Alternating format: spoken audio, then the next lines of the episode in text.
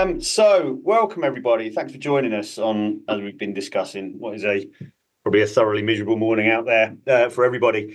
Um, so, this is our final masterclass of uh, 2023, um, and we are going to be sharing our highs and lows for the year, basically discussing standout moments in digital marketing and comms. What were the biggest industry trends that shaped the year? The most significant headlines that made the biggest waves. Um, it's been, as always, a year of significant change.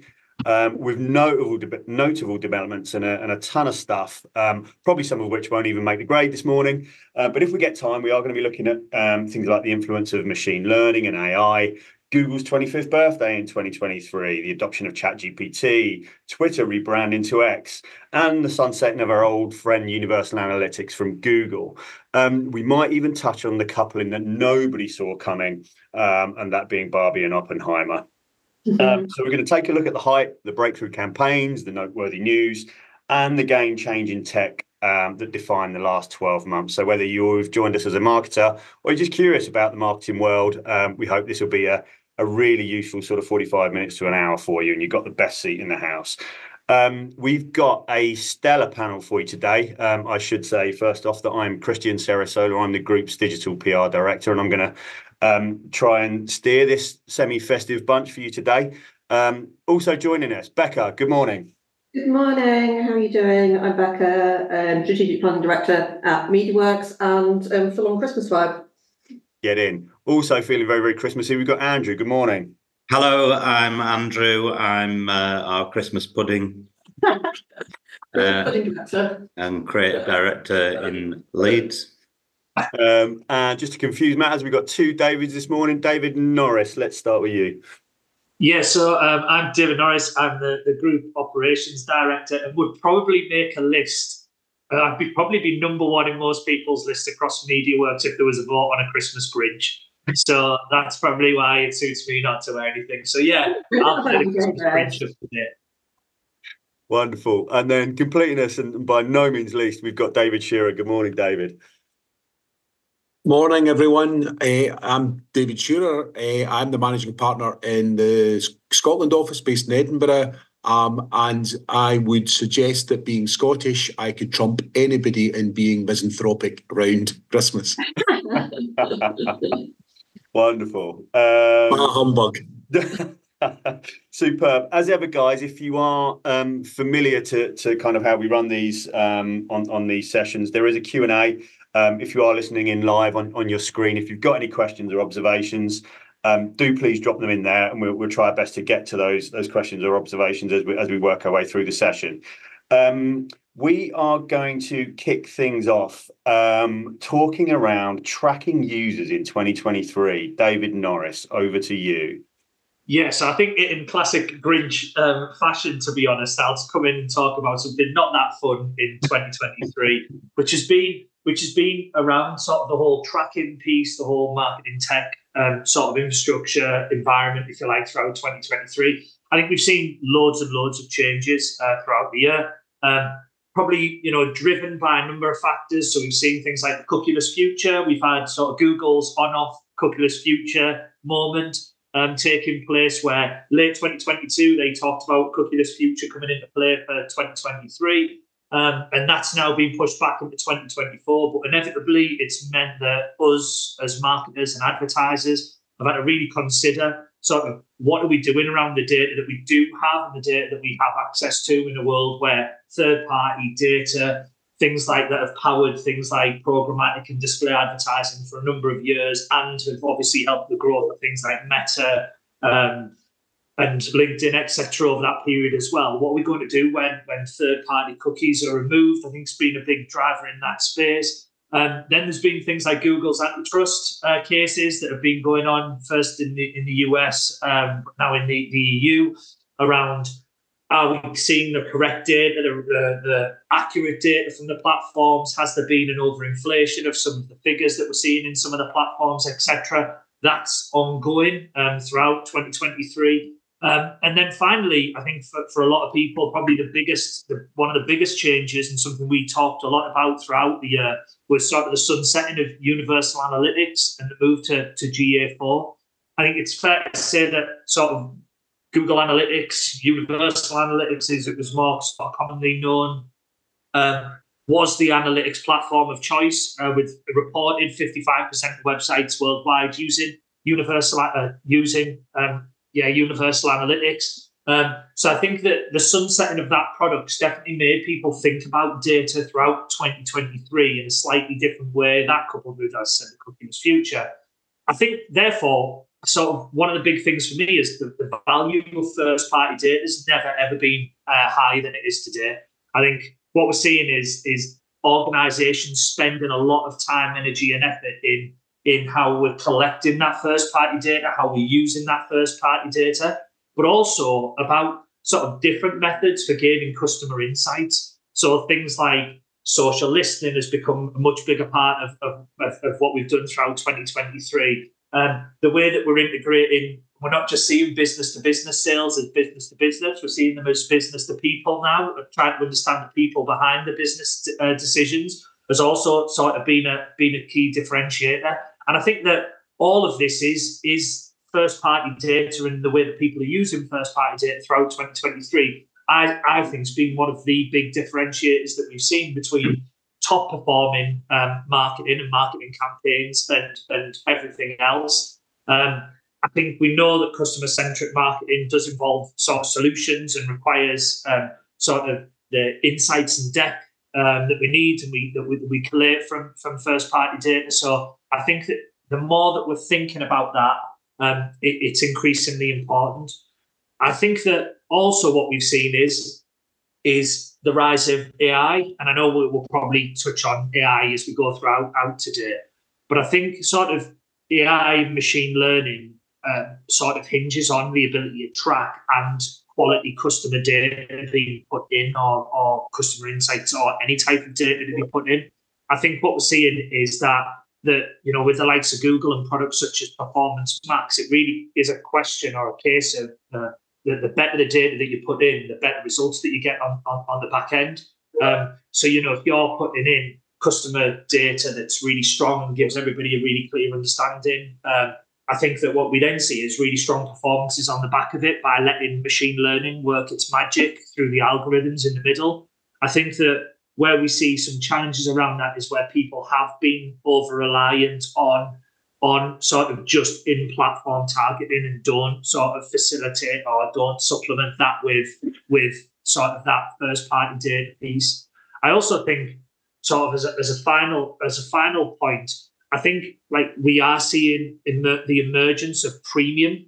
Um, so you know, people are saying, "Oh well, they want better targeted ads." There's been a case to say that people don't want to be seen uh, showing advertising at all. Hmm. um, I think that we're not actually seeing that, and I think the data suggests that sort of 82% of, of all users have actually suggested that they they wouldn't be prepared to pay, pay to to be served uh, to be non-served with ads. So I think that's an important piece that we need to consider as we go through around how do we get that personalization? How do we make sure we're serving people up with the best, and most tailored, most efficient, most effective advertising that we can possibly by not being over reliant on not just the tool, not just tools, but also relying on um, Martech as it used to be, because I think we've seen throughout 2023 the landscape's changed significantly. So it's almost going back to the future of good marketing starts with like customers and customer insights, and us as marketers having to think a bit bit harder and a bit more detail, But the results are there, the rewards are there on the back of that if you get it right.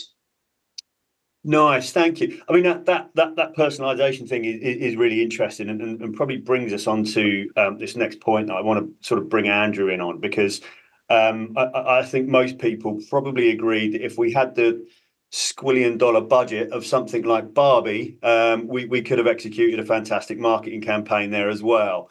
Um, we don't all have that. Um, what we didn't all see coming was this marriage with Oppenheimer that was released just around the same time.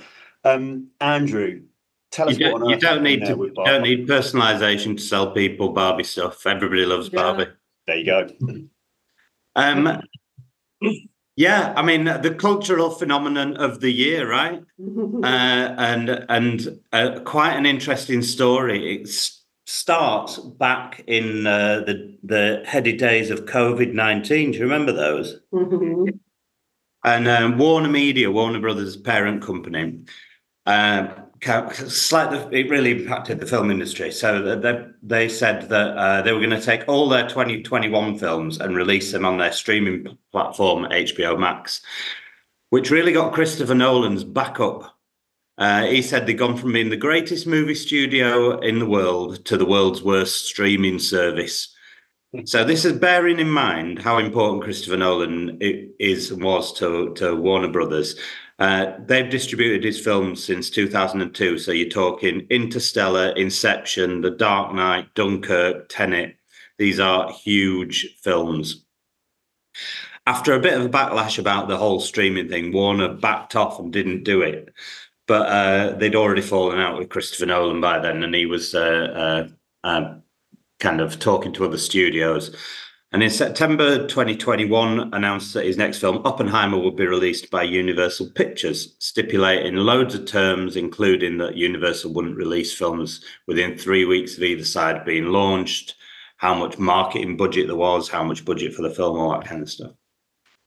Now, Warner had originally scheduled another film for that weekend Coyote versus Acme which hasn't been made yet, but quite looking forward to it.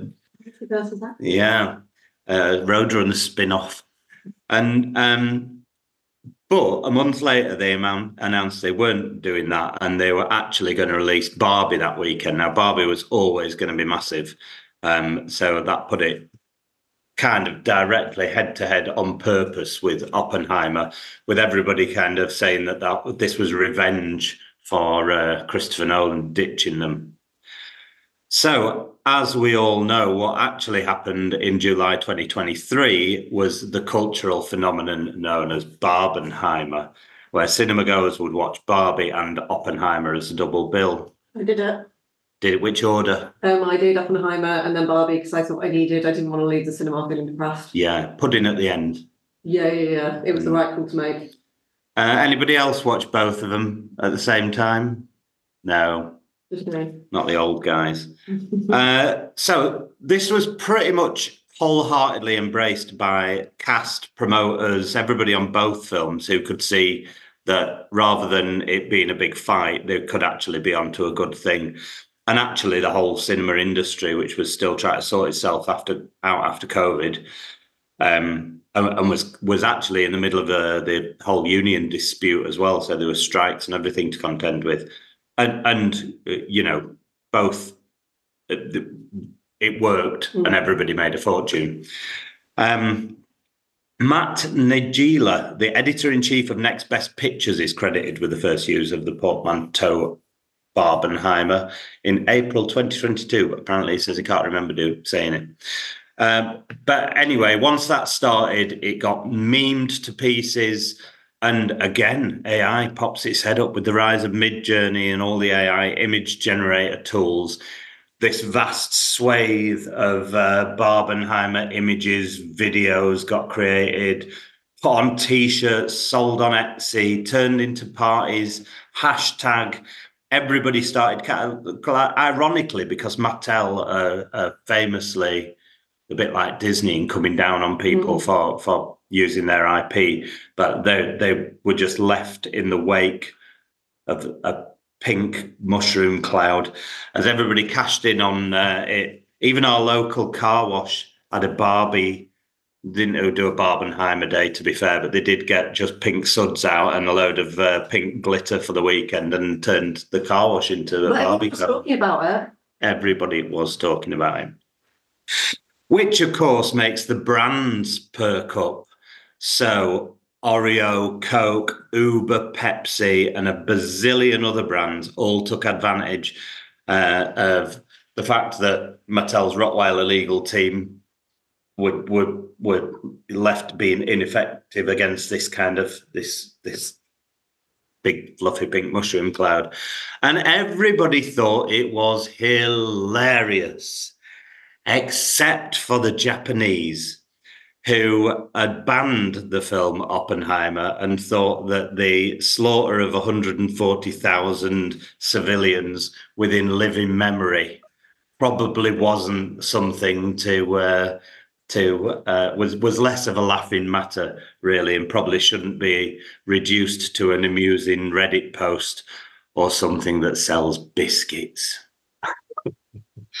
um, quite the tale. Thanks, Andrew. the, um, you, you, touched on there kind of just about sort of every brand trying to get their sort of um, little slice of of, of, of Barbie um, in in the summer. David Shearer, um, I'll, I'll bring you in. 2023 being the return of big brand.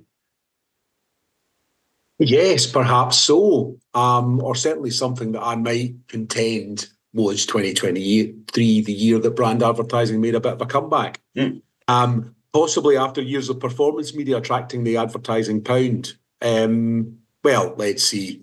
Uh, maybe it's the well documented problems facing the big tech firms, particularly X. Maybe more of that later.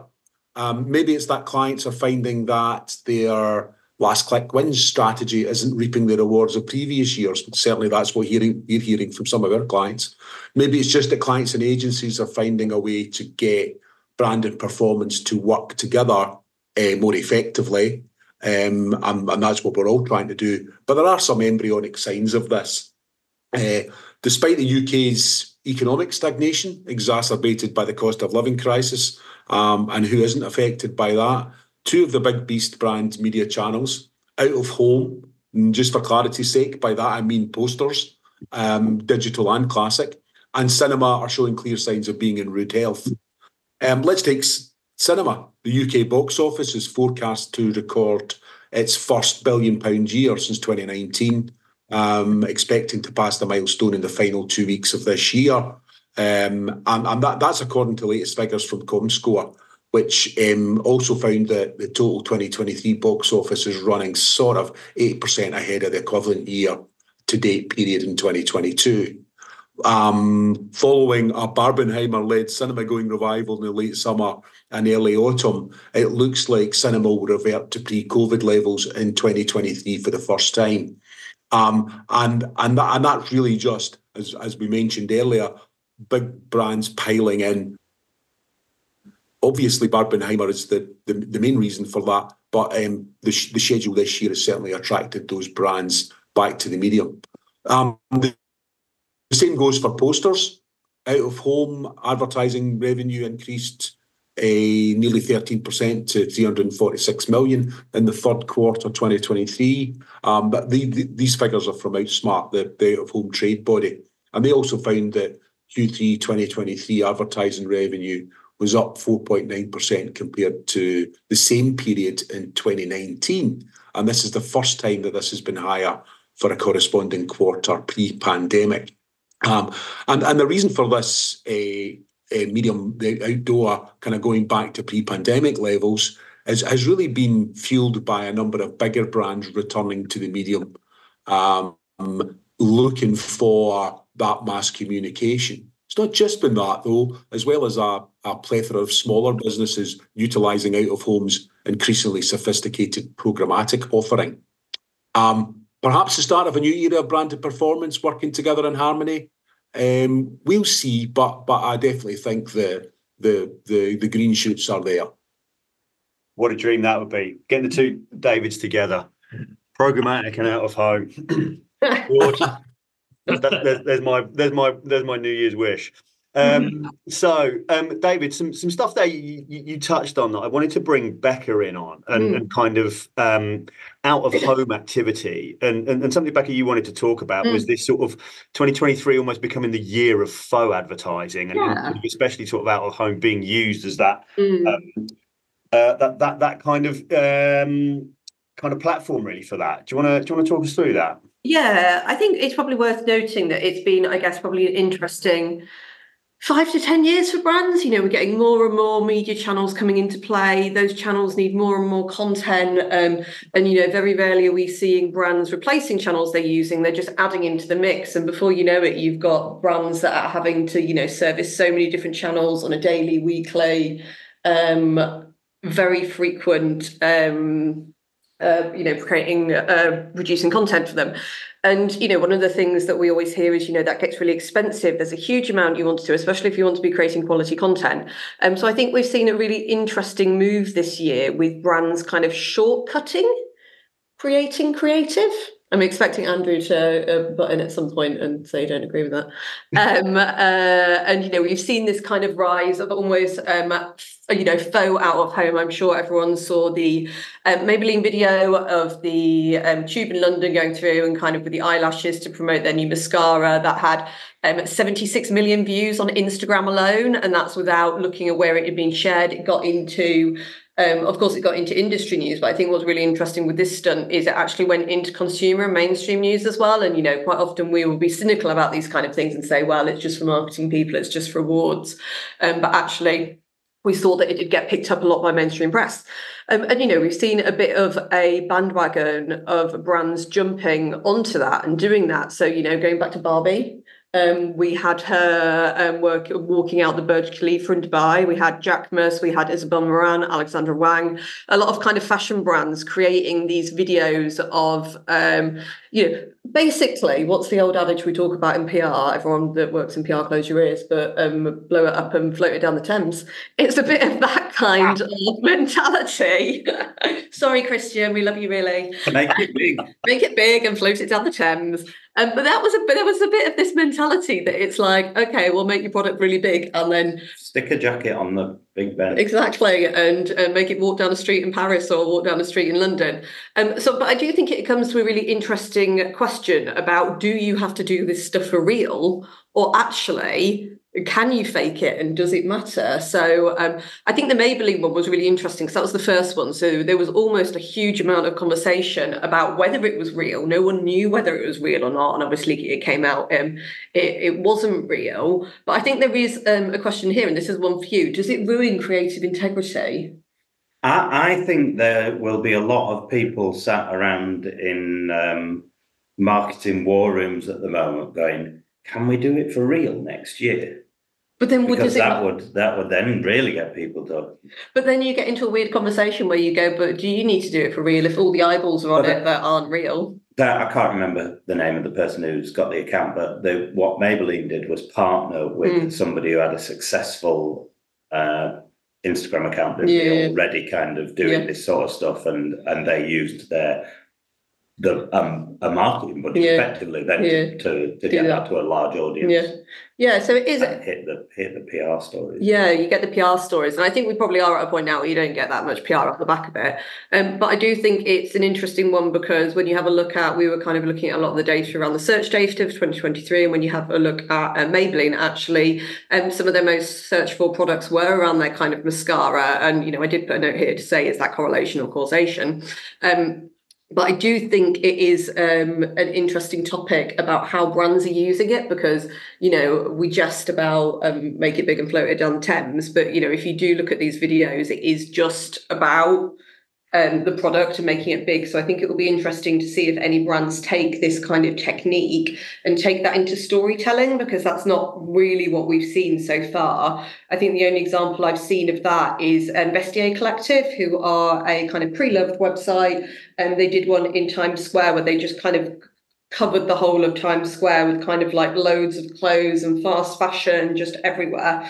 Um, and that was kind of interesting because there was a bit more um, depth and interest to what they're saying. So I think all of that will be really interesting for us to keep an eye on. And it's something um, definitely that we've kind of you know keen to experiment with and play around with but for me it's about what's their next step in making that more a brand story. What's the next kind of um, float it down the thames? And then i think we also get into a world of vision uh, digital uh, blah, blah, virtual rights of spaces. Um, so the maybelline one that was on the underground had absolutely nothing to do with tfl and i bet they were really bloody annoyed but it got so shared and it's all of their branding and traditionally you would have to buy the media in there and pay them that kind of fee. So i do think you get into an interesting world about um, you know do you even need some of these kind of stunty out of home things anymore? Again do you need to do it for real? Are we kind of shifting the media owners a little bit by not um, by not working with them on it. And there were some other instances. Um, Gymbox, and um, they did some what what everyone thought was cool ads. It was the top of um, red buses in London, which was um, some ads for I think it was Pilates and yoga about. Um, remember seeing those? Yeah, it was. It was. Um, it was something about floating. Okay, there you go. Something about floating. Um, but again, um, it came out that that wasn't, and that was an interesting one because you would look at that and think, oh yeah, that's real. But actually, it came out that that wasn't real, and it's actually because TFL don't allow any adverts on the top of buses. Some kind of um, um, some kind of safety issue that they don't um, allow them up there. But again, kind of getting into that world of, of it's becoming very meta that people are doing advertising that's not real and then pretending it's advertising. Fake news. It's yeah, it's fake advertising. Maybe that's what 2024 is going to be, not fake news. It's just going to be fake advertising. um, so I think that um, you know we've seen a real shift this year in kind of brands thinking differently about how you create content, and maybe you don't need to go and do the stunt. You could pretend to do the stunt, and tell everyone you did the stunt and who if you if, if you tell people you did the stunt and there's a video of the stunt maybe you did the stunt. So um, you do get into that kind of um, world and i think um, you mentioned the kind of big ben one with north face. I think that's the first one as well where they'd obviously fl- planted a few people in the video that were reacting to it even though it obviously wasn't there. So again you're kind of getting this push even more um, around the kind of authenticity of it. And I think, um, you know, we've seen as well, definitely, um, when we look at consumer insight, there is this drive for authenticity. So does it kind of go against that as well? Um, so I do think there's something to be said for that. And I think I'm sure David would come on this as well, especially when we're talking about making traditionally, you know, very trusted media sources like out of home and playing with them and kind of removing that element of trust and kind of making it up. And it does lend itself to some kind of um, what are going to be the most trusted forms of media if we're starting to play around with that. Um, I think one of the things that I picked out about um, Gymbox as well, what's really interesting about their fake um, bus, you know, the ad on the top of the bus was that ASA actually said that they wouldn't ever rule on that because it wasn't actually run as advertising. So there's some advertising that claimed to be advertising, but it couldn't be ruled on because it wasn't advertising. So you again get into a weird world of people just claim to do anything if they don't actually run it as an ad and run it as a fake ad. That so, sounds like a very interesting little loophole. yeah, it does. Not one that we'd be recommending all our clients go. Of course not. No, uh, yeah, no. I'm just going to in- inflate something and put it on a river. yeah. That's really interesting. Um, we, we've we, have we have got a, um, th- th- there's some really relevant points there that I'm going to pick out in just a second. We have got a question, um, and, and Craig, thank you for your question. It's going to be the most kind of clickbaity type of answer I'm going to give you, though. Craig asked, "What are our thoughts on 2024 um, being proudly British as marketing campaigns?" Um, little tease for our first of the new year, Craig, where we will talk about predictions for 2024. Um, so we'll definitely answer that question in, in that session um, early on in the new year. Um, Becca, the, the, stuff that you were talking about there um, leads us nicely onto to a few bits that, that Andrew's going to talk about. And we couldn't possibly look at a review of 2023 without discussing AI. Um, and, and, probably the, the, development of tech that kind of led to people like Gymbox being able to do things like that, and North Face popping a jacket on uh, Big Ben, and, and, and, kind of many many others. Um, Andrew, give us your thoughts on the year of AI. So uh, yeah, I mean it's it's kind of exploded, come of age, if you like, hasn't it? This year, I, about this time last year, I was giving my wife a lift to a Christmas party with some of her colleagues. My wife's a primary school teacher, and uh, she was complaining about how long it takes to do all the re- the individual reports for all the kids. And one of one one of the people she works with says, "Oh, I've been using this thing called uh, Report Genie, which uses AI. You you kind of put all your things in." Press a button and it makes a report for everyone, and you check it. And of course, it's personal, but it just saves loads of time. I thought it was interesting. You know, we were looking at image generation stuff, and everybody was playing with Chat GPT. Uh, and I just thought it was kind of interesting to see that going into normal people's worlds, if you like. Um, but yes, the kind of everything has moved on this year. So ChatGPT uh, announced their API for developers in March. Everything got more powerful. Later in the year, they released all their plugins. Everything got even easier to integrate. And this kind of, it's had such a quick rise and so quickly spread into things. Uh, it, it's difficult to keep up, really. Um, so we've seen everything from there's been a new Beatles song for the first time in God knows how many years now and then the, because uh, Pete, Peter Jackson made that big documentary and as part of that developed a load of AI tools to separate audio uh, that allowed Paul McCartney to kind of go, uh, go and re- make this song now and then. How did it chart? I don't, don't know actually, um, but I bet it's streamed a lot. Uh, tough things like the phoneless phone. So AI Pin kind of announced that they will they, they had loads of in uh, VC investment for uh, a phone that wasn't a phone. You just pinned it to your jacket and talked to it, and it, it kind of projected on your hand. But not all plain sailing. Italy banned Chat GPT in March, although they unbanned it in April, I think. The UK and the EU set up commissions for ethics, uh, so already means that some of the things that are being released now are taking longer to be released in uh, the EU and the UK than they are in the US, and uh, how quickly that gives people an advantage. There are no doubt people worrying about um, about that all the ethical considerations, AI taking people's jobs, uh, monitoring and surveillance, particularly in the gig economy. Um, and, you know, if you just talk to uh, people around you, I think that people are already saying that they think AI is taking, taking jobs. It's definitely making things faster. We're using it um, uh, for pitch presentation, graphics, mm. storyboards, animatics. I, mean, I, won't name any names, but I know loads of people or one particular person that's using it to do their child's homework. Okay.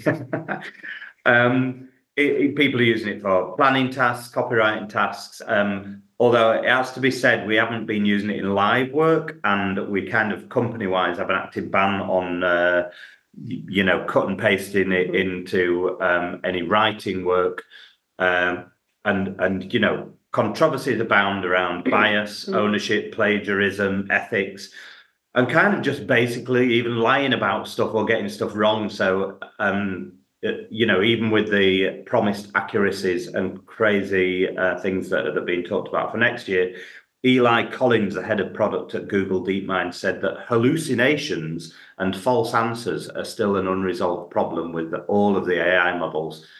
I, I do think it's funny that they hallucinate.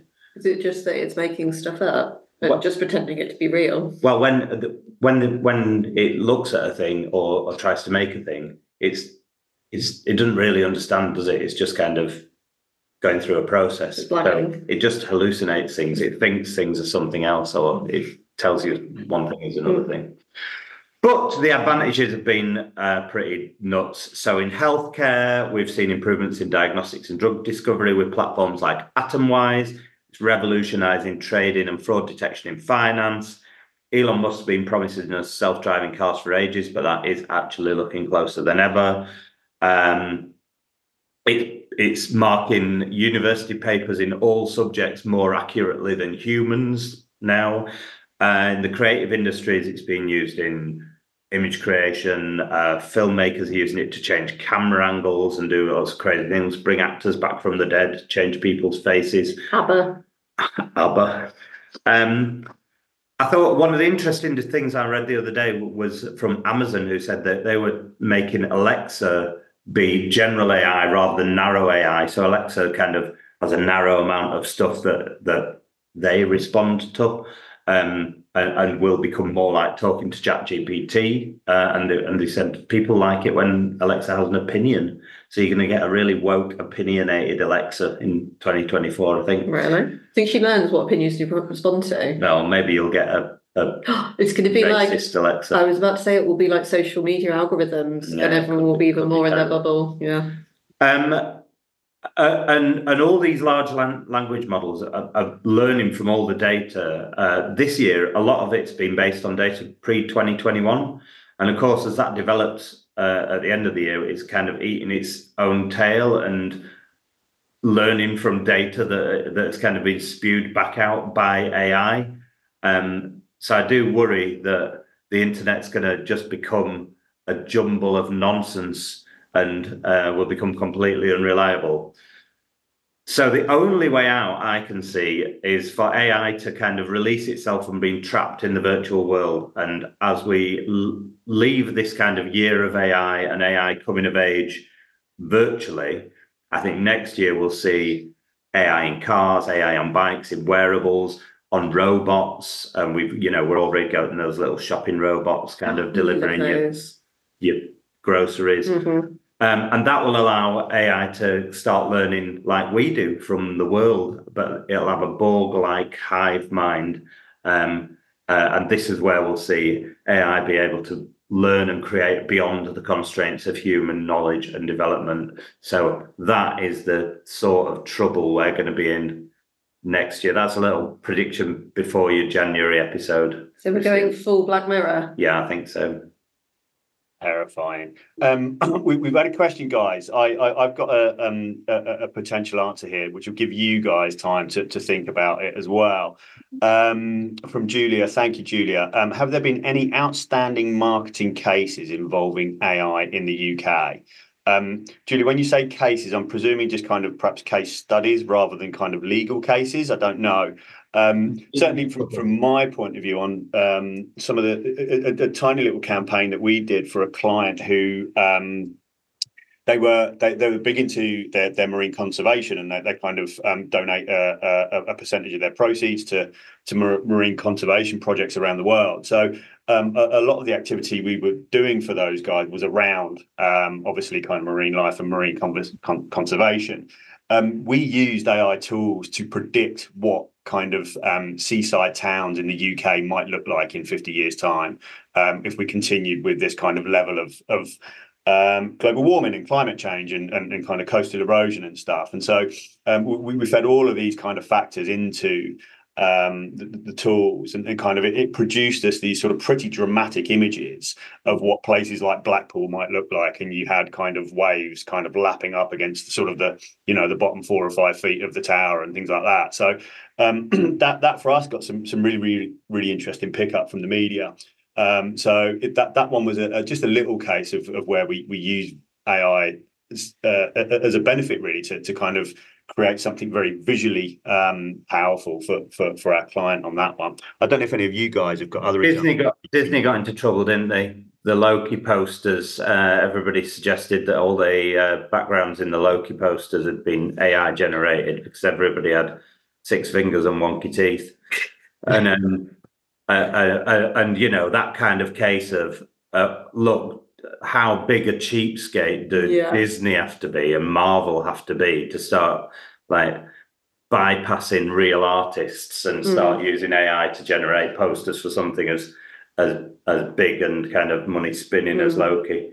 Which which I did uh, I saw a thing the other day which I thought was fun. Which you can you can buy an extra finger and you you attach well. you attach it onto you and it gives you an extra finger and then you, in any photographic evidence of anything that you do, you just claim it was generated by AI. So you can rob a bank. Yeah, or a long thing, you know. Just... Something really weird, like an extra arm sticking out. Yeah, I like it. Some very sinister. I think I think to come in on the AI front though, I think you know we, we, make a lot of predictions about AI, but what I would say is from a you know I think there's a, a Google perspective or a Facebook or a Meta or a you know any of the major platforms is AI's been around for ages. You know, is the actual big thing. Mm. I hmm. mean, we, we talk about it a lot because ChatGPT. I, I feel like we get we get confused between ChatGPT and OpenAI, etc., versus AI um, itself. In a sense that like automated bidding strategies for etc. have been around in Google for ages. I mean, the reality is the first iteration was moving from manual CPCs and manual bidding into things like um, smart bidding technology, etc. And all we're really seeing is more and more advancement of that. And again, it goes back to the more data we feed it, the smarter it gets. I mean, Google's now claiming that if you optimize your campaigns using its best practice, you can see up to I think, 12 to 15% uplift in conversions is, is the level that they're talking about through using their tools, which actually isn't that surprising when you think that all it's doing is taking like a multitude of data, synthesizing that data, and then sort of generating an output on the other end. So I think I always say I need to be careful about like when we say AI, I think it's very, very broad church. And if I was then to throw it into, into SEO, I think it's a real challenge, Christian, something we've we've struggled with or or had many conversations with clients on at different points this year where they've talked about, oh well, we're not going to produce content for our website, we're going to get ChatGPT to do it.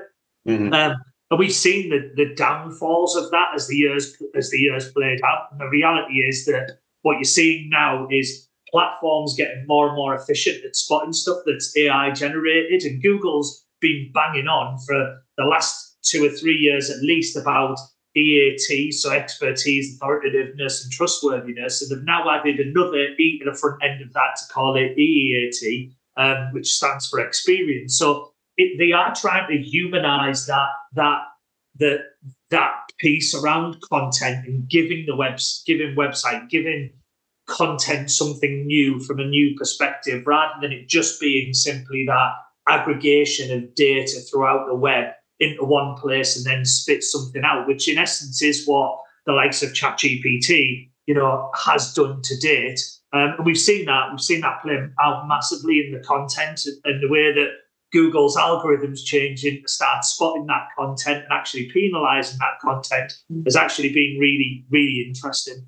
Yeah, it, um, it, it's a really good point, I think, David. And um, I, I, sort of, as host, I, I almost have the, the, very unenviable task of trying to summarise um, sort of the, the, chat and therefore summarise 2023 into into five interesting sentences, which is, is an impossible task. So thank you for that, guys. Um, but it just on on that AI, AI stuff, I, I, think you're right. It's like kind of a little bit sort of tread with caution, but also experiment to hell um, it, it's sort of the, the, the, amount of stuff that we do, I think, as, a, as an organization in the background, figuring stuff out, what is achievable, what isn't achievable, what's accurate, what's not, all of those things are, are sort of going on a hell of a lot in, in, in the background. Certainly with the, the, the, you know, the case study that I used, our experience, we were very transparent with where we got these images from, and the media were quite happy to take those images. So um, I, I, I, think that it, it's sort of when, as David had mentioned there, and Andrew kind of talked about, AI becomes such a, a nuanced thing. It's you know it's been around for years. Let's not let's not kid ourselves. But it just feels like over the last twelve months, it's really kind of entered everybody's consciousness with specific tools that um, we, we, sense can can kind of really help us. So um, you know on, on, that can kind of you know continue to trial. Um, I, I, think other stuff, um, David Norris, going back to your points around kind of um, personalization and kind of first party data being probably more crucial than ever now. Taking that into 2024 um, was a was a really really interesting point.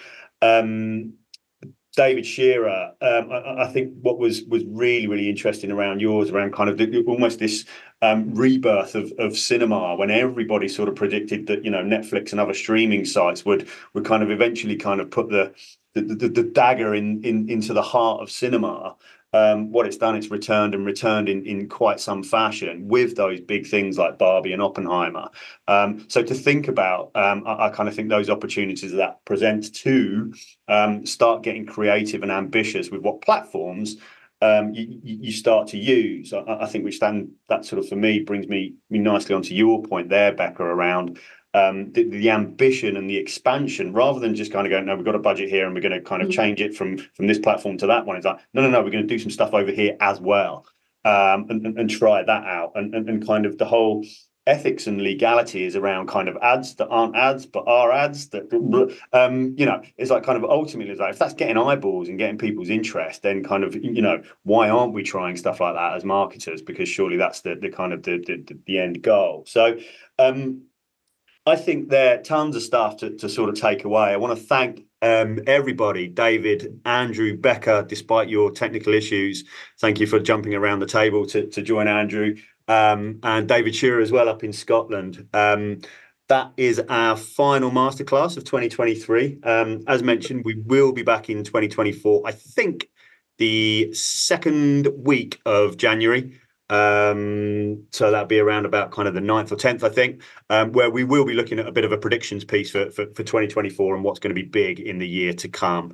Um, so that just leaves me to thank everybody for joining us um, this year on these master classes. Uh, and we hope we'll see you all again next year. Thank you. Thanks, Christian. Bye, guys. Bye.